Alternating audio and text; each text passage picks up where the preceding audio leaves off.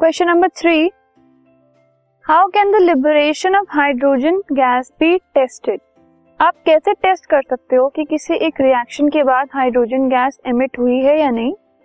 सो so, जो hydrogen gas है अगर वो इवॉल्व होती है किसी रिएक्शन के बाद तो उसकी प्रेजेंस हम टेस्ट कर सकते हैं बाय बर्निंग इट ठीक है?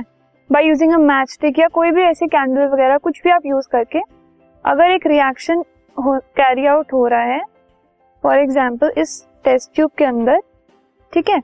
तो ऑब्वियसली अगर गैस इवॉल्व हो रही है तो ऐसे बाहर जाएगी वो। इसके यहाँ पर अगर आप उसको बर्निंग मैच स्टिक या फिर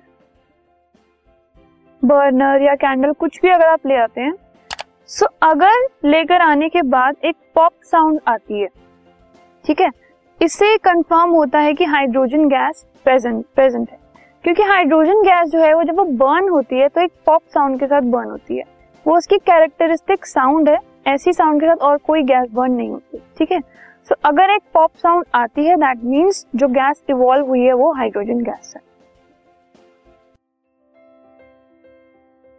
This podcast is brought you by Hubhopper Shiksha Abhiyan अगर आपको ये पॉडकास्ट पसंद आया तो प्लीज़ लाइक शेयर और सब्सक्राइब करें।